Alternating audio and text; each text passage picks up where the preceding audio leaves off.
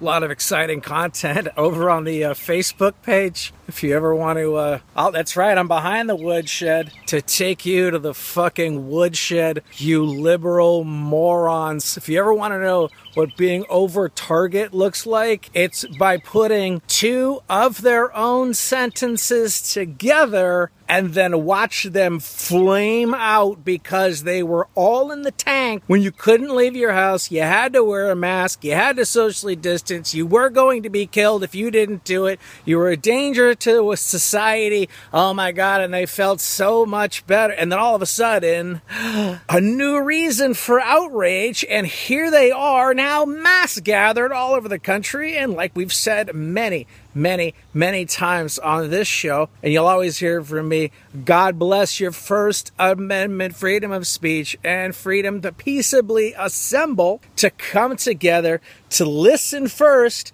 share ideas second, and then work together to peacefully grow a country even greater than it was before. Simple. It's so simple. And so from that point, all right, Again, when all of this went haywire and you could not figure out what the hell was going—fuck yeah, I'm wearing a terrorizer shirt, terrorizing these lib nerds with one meme at a time.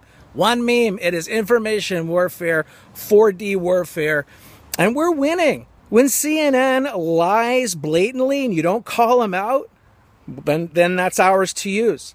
MSNBC lies, for ours to use. Fox News, the left wing fucking third world shithole that they have now over there, will use them as well. Now, look, when they're lying to push your point and you don't do anything about it, then unfortunately, your mainstream, your legacy media will be used against you, and it is being used against you. And no matter what you do, you will not be able to escape from the position, okay, that you are trapped in. As an American, peace, assembly, freedom of speech, right to defend yourself.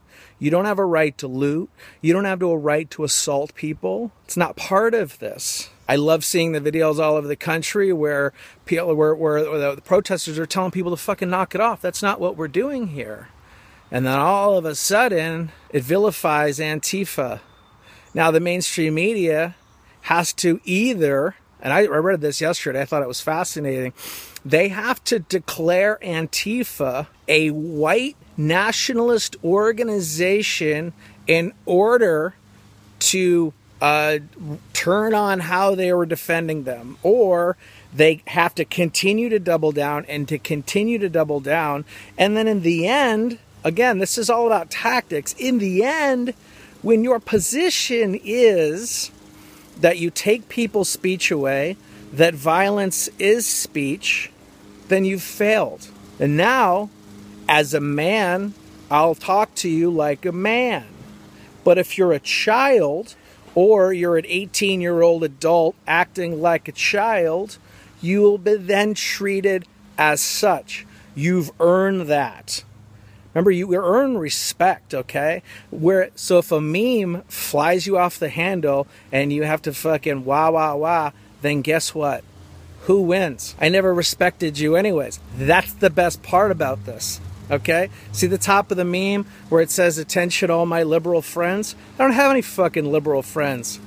I have men and women that I've been friends with for a long time in my life, and we have an understanding of the first principles and values here in the United States necessary to continue this great republic. What you have is a basket full of outrage that changes.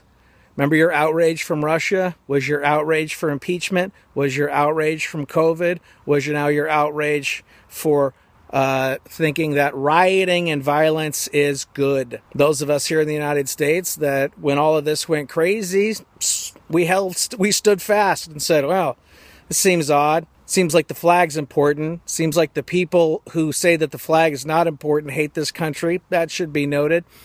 People who want to take your speech away I also don't like this country. People who refuse to allow you to go to church or believe in a God or think that they can use religion to trash you or Donald Trump, they weren't going to like you anyways. So you know all this. And you see them for what it is. You see the tactic for what it is. And so now what's left are children using violence and it can't win it can't sustain itself and it's not about growth. They want to the, of course the, the approach is to uh, bring in the military to vilify the military and then hope that is enough to steal the election. What's being done is we're saying go ahead blue checks.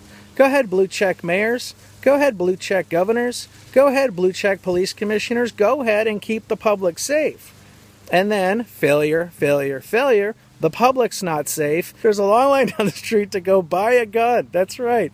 Those of you, again, the COVID, the rioters, the Russia gators, and the impeachment people now who are also, oh my God, we must disarm, blah, blah, blah. Well, you're fucked.